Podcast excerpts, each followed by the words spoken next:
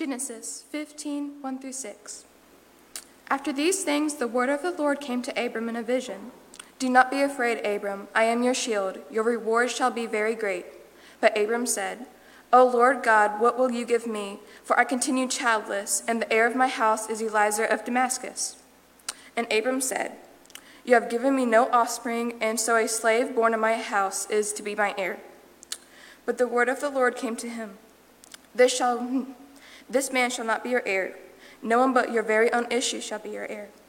He brought him outside and said, Look, look toward heaven and count the stars, if you are able to count them. Then he said to him, So shall your descendants be. And he believed the Lord, and the Lord reckoned it to him as righteousness. The word of the God for the people of God. Thanks be to God.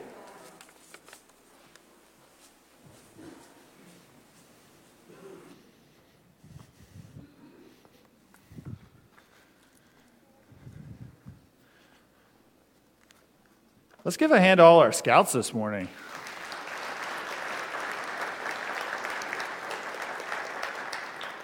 That is not easy. Uh, I get, I get, uh, I, I, forget how, uh, how hard it is sometimes to do something in worship uh, because you guys pay me to do it. But um, it is not easy to get up in front and to serve and worship um, in, in, that capacity. And so that's awesome. I, I truly, truly appreciate uh, what you do um, for our church and for the community as well. Uh, so to all our scouts, thank you so, so very much. Um, so my name is Arthur Harrison. Uh, you may not have been seeing a lot of me lately. Um, I have been on uh, a drill weekend uh, for the last two weekends, uh, the first times in 12 years of my reserve service that that's happened. Um, but I was gone all last year as well. So for those of you that are visiting the church, um, again, my name's Arthur. I'm the senior pastor here at Alabaster First Methodist. Um, but uh, we have had a lot of great, awesome things going on in the life of the church, a lot of things that are going on, and, uh, and we are excited to begin sharing them with you. Um, so, we're talking about beyond the edge of the map. And, uh, and it kind of got me thinking this week um, about some of our family road trips growing up. Um, on our road trips, I'm not sure if it's the same with your family, uh, the rules of shotgun were absolute. Now, the rules of shotgun are whoever calls shotgun gets to sit in sort of the front passenger seat of the vehicle. Most of you guys are familiar with the game of shotgun. Um, but there's a couple nuances. Um, everybody who's going to be in the car has to be within eyesight of the car. You can't call shotgun like waking out of bed in the, the morning before anybody else is awake, right? You, you got to play fair. Everybody's got to be within eyeshot of the car, and everybody who's going to be in the car has to be present at the same time, and then whoever calls it first gets it. Unless mom's going to be in the car, and then she gets it, and everybody loses. But, but with shotgun, that front seat, that navigator position, that was, that was the place to be, right? You get the best snacks because you're the one passing everything out. You get control of the music. But in our house, in our household, you got to be the navigator. You got to be the one that uh, throughout the decades it changed a little bit. You either read the map, uh, you either printed off the MapQuest directions, or you were the one that kind of kept an eye on the GPS or the Google Maps or Apple Maps or something like that, right? Now, that is always this very powerful position to be, right? You're the one kind of keeping everybody up to date. You're the one kind of making sure, like, how long is it going to be? Something like that. You're kind of keeping up with the timeline, something like that. And it all works out really, really well until there's a detour, or the battery dies, or then the signal goes out, then all of a sudden, when you're on a road, uh, kind of beyond the edge of the map where you think that you're going, and all of a sudden you're not sure what else is coming up, uh, you have gone from uh, the hero of the journey uh, to the zero. Because now everybody's looking at you, and you're like, I don't have a clue where we're going. But there's some pretty awesome things beyond the edge of the map. There's some pretty awesome treasures that you can find. There's some adventures that you maybe not had planned, but end up making that trip maybe one of the more memorable ones that you've ever had. Now, my mom and I, we used to take all sorts of different road trips to visit family during different times of um, things that were kind of going on. And at one point, she and I were driving up from Huntsville, Alabama. Uh, we were going to go visit some, uh, some family up in Springfield, Illinois. And you kind of have to go through St. Louis a little bit to get up to uh, Springfield, Illinois.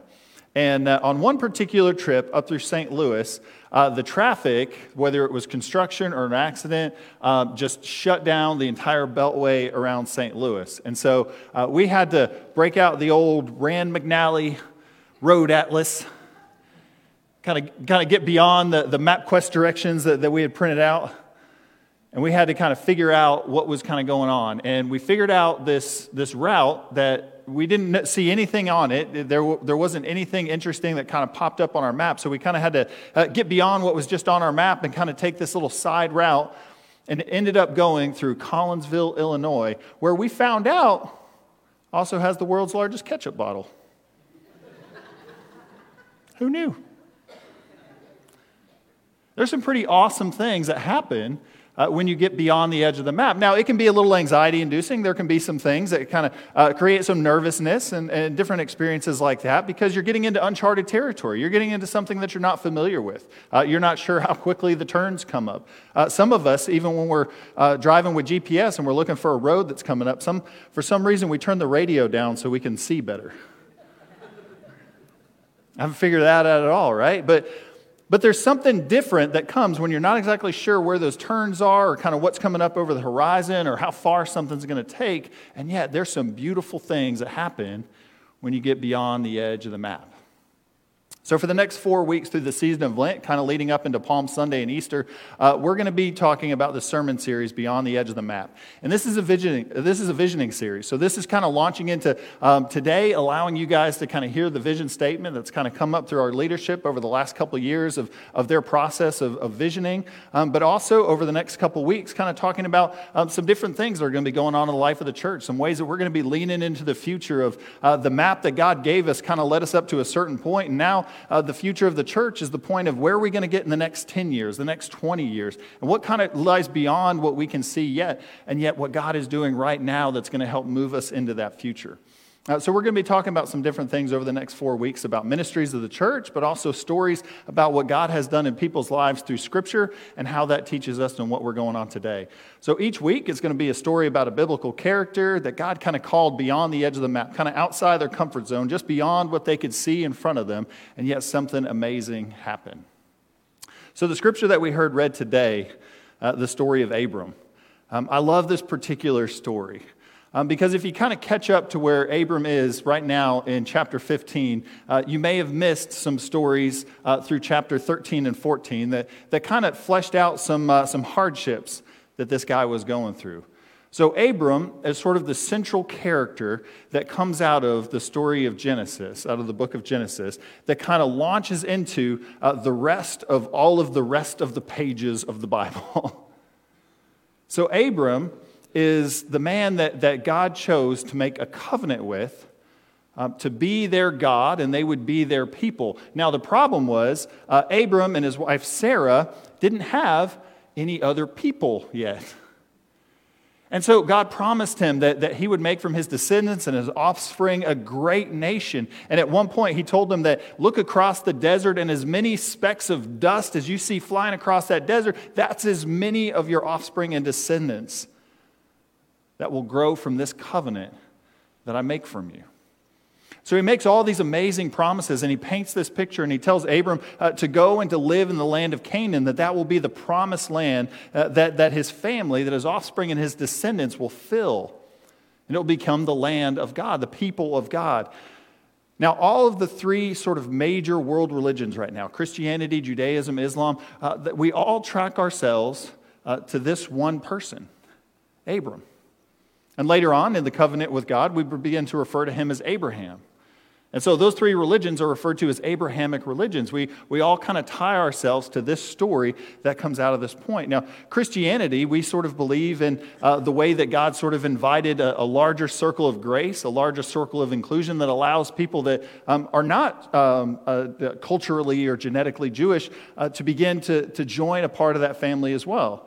Uh, for most of us in the room, we're referred to as Gentiles. Uh, that we're not part of the offspring of Abraham, and yet uh, God sort of grafts us into that tree and allows us to be part of that history as well.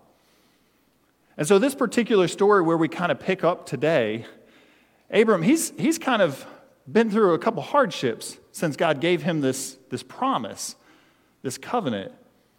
And, and when God said, I'll make a great nation, I'll make a great people come from your offspring, from your descendants, man, Abram's like, man, that sounds great.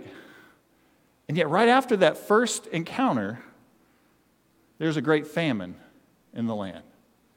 In the land that, that God told Abram to go to, he now has to leave and go to Egypt to find some food, to take, take care of him, himself and his wife and his brother's son. And while they're in Egypt, they end up spending some time there, but they end up coming back home.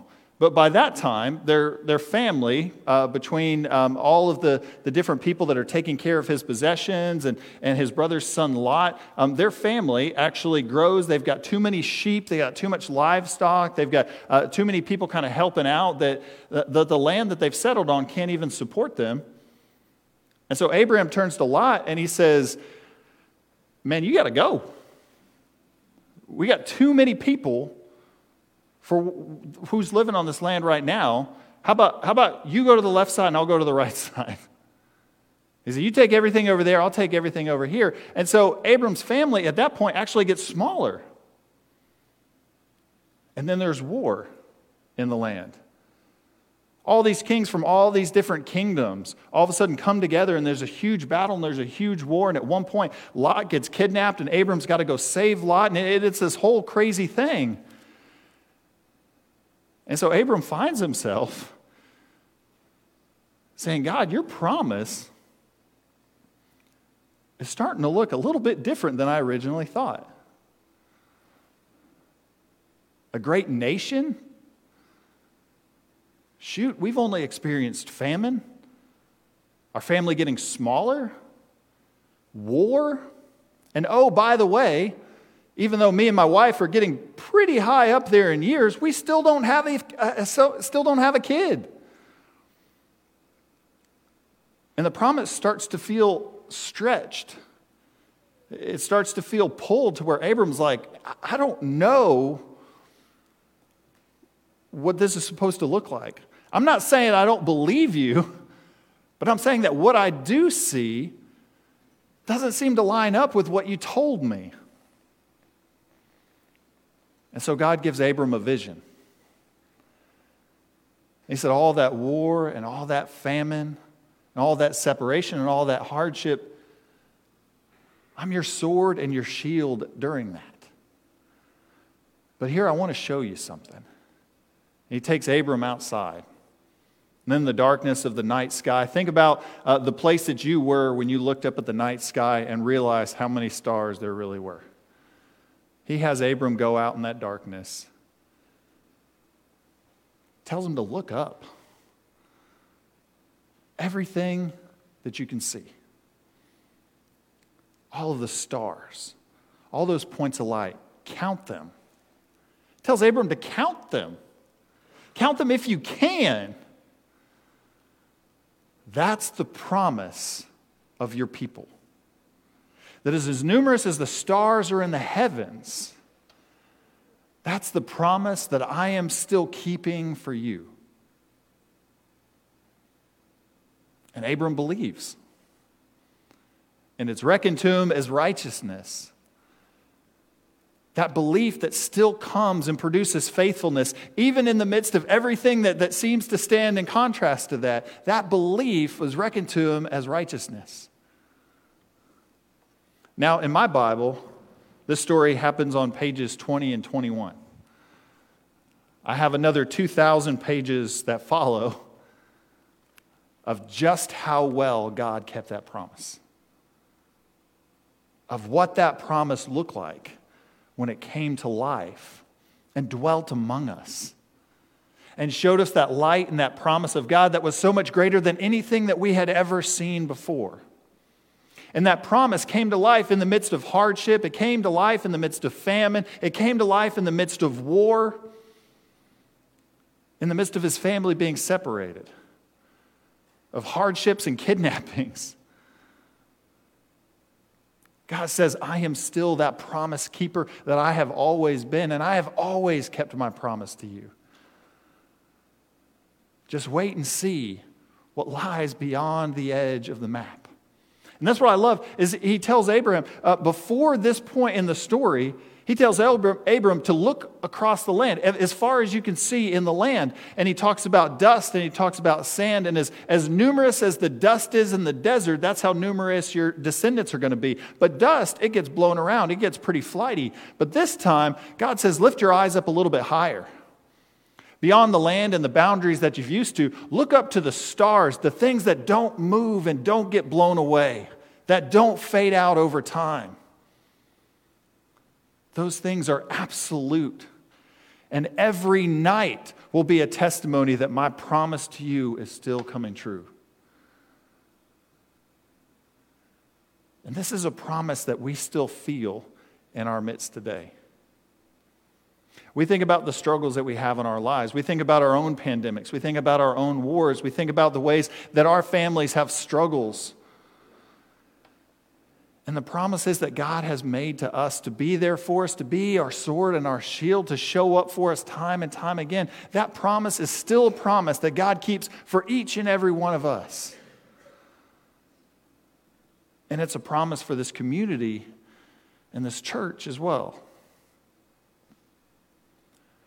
So, two years ago, the leaders of the church and the pastors of the church, we, we were praying and discerning and felt like God was kind of calling us into a, a new period of visioning, of imagining what this church does in this community and where our heart is and what God was calling us to do. And as right as we were starting that process, only a couple months in, a, a global pandemic hit. And then you think about all the different struggles over the last year of wars and rumors to wars and struggles and loss and separation and hardship, of decline, of denominational tension, of all those things that might take our eyes off of those promises, that might make those promises seem like dust that can so easily be blown away. I don't think it's a coincidence that God asked us to vision right before everything got tough. Because I believe in what God is calling this church to do. Now, we have an awesome mission statement that has guided us for a long time in really powerful ways. And you guys know that mission statement really well to seek God, to love others, and to live in hope. Of what it means to seek God as often as you can, to love others, to be that extension of God's grace, to live in hope, to be the sign that people need to see in the darkness that there's still hope and joy in this world. But we also have a vision of what this church can be for this community, for the, those that need to experience the promises, the light, and the hope of God. So, the work that our visioning team, oh, and through the, I was going to say, everything that happened, and you lost your senior pastor for a whole year. But the vision team continued to work through all of that to think about what God was calling us to do. And so we've come up with a statement. I asked Brandy if she could put that on the screen for us. So, our vision is to maximize mission and service, offer engaging ministries, and build a welcoming community of disciples connected across generations and cultures. So, when we think about outreach and we think about mission and, and what this church really leans into, we don't want to just do the bare minimum. We don't want to just kind of donate money when there's a need that comes by. We want to maximize that. We want to maximize our mission and our service. We want to offer engaging ministries that actually address needs that are lifted up in the community, of ways that families that are here and families outside our community struggle with needs that they have or questions that they have. We want to be able to be uh, enough and engaging enough that we can lean into those and offer really real solutions and comfort and hope. We want to build a welcoming community of disciples connected across generations and cultures, which means getting outside of our comfort zone being the ones that make the move first, that recognize where there's hurts and hardships. And instead, instead of being paralyzed, instead of pausing, we lean forward. We welcome others to experience grace because grace is a story that stands in contrast to what anybody else hears in this world. That God loves us, that God accepts us, that God has a purpose and a plan for us, and that we are a part of God's plan to help save this world. And that happens just outside what we're used to or what we've always done before. That we're going to start building partnerships with other community churches that are here in the area. That we're going to be the church that kind of helps to bring people together in a way that, that addresses some of the racial injustice that we've experienced, but also cultural differences that bring people together to where our community begins to look a lot like the kingdom of God and not just like ourselves. And so you witnessed even here this morning that God is truly up to something. Because we have so many things to announce today. We huddled up here in the front of the worship service to try to figure out how to make sure that you guys heard everything that was going to be going on. From partnering, for partnering with organizations that, that help address domestic violence, to announcing our commitment to lean forward into our children's ministries with the hire of Rachel Myers, to celebrating Scout Sunday and a lot of the engaging ministries and partnerships that we have. There's a lot of things going on in the church. Next week, we have Safe Sanctuary, which is going to help train our volunteers and our adults that are going to be working with children and youth over the next year. Later that afternoon, as part of our partnership with Safe Pet, we're going to have a blessing of the animals portion of the afternoon where uh, people in the community can bring by their pets and the pastors are going to pray for their pets. They'll get a little charm. They realizes that the, the presence that pets have in our lives, and it, for those of y'all that know me, I have way more pets than I want sometimes. But I'm sure Julia's going to get every single one of them blessed. So just don't get behind her because that's going to take a minute. But we realize that there's opportunities in this community uh, to really meet some very real needs. And it comes with every single one of us leaning forward in really powerful ways. There's a lot of denominational tension that's been going on in the United Methodist Church. For the last several years, they've been paralyzed and not able to meet, not able to vote, not able to make decisions uh, because in a global denomination, it's hard to not only get everybody in the same place, but to get everybody on the same page. But that has not been our story here in Alabaster. You guys have leaned forward in incredible ways over the last couple years. Of all the hardships that you've experienced, to be able to, to lean forward in ministry and seeking after God, loving others, and living in hope, man, you guys are awesome. You guys have done an amazing job. I got to spend an entire year separated from you on a mobilization to Fort Hood and got to witness from a distance everything that you were doing. And man, you guys were inspiring me, and I was 700 miles away. What you all do is awesome.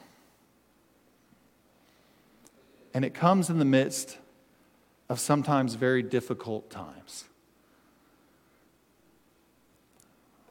When God called Abram to walk outside and look up at the stars,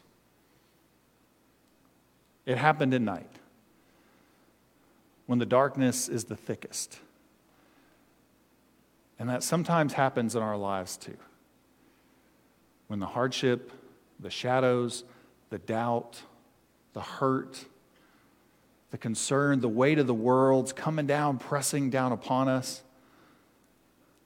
There's several studies that have come out recently that saying that, that this period today is the most stressing, inducing period of the last 50 years. That people are more stressed right now than they have ever been. And yet, those signs of the stars point that we still have a promise keeping God who is calling us outside of our comfort zones, outside of what we can see, to show us something incredible. The stars shined the brightest during the darkness. And we have a choice, just as Abram did at the beginning of the book of how willing we are to follow those stars and to even attempt to count the number of blessings and opportunities they represent. So let us walk into that future beyond the edge of the map. Amen and amen. Will you pray with me today? Almighty and gracious God, we give you thanks.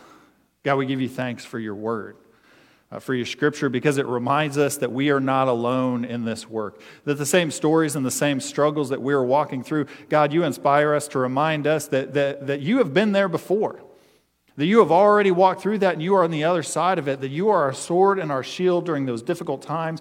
God, you are that light that comes in the darkness and that promise that is always upheld as we walk into not only the days ahead, but the years ahead, allow us to realize the opportunities that we have to pour out your grace and your mercy.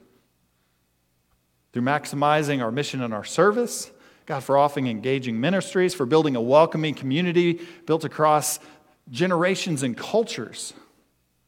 God, allow us to count those stars and those opportunities that we might follow you beyond the edge of the map into the days ahead.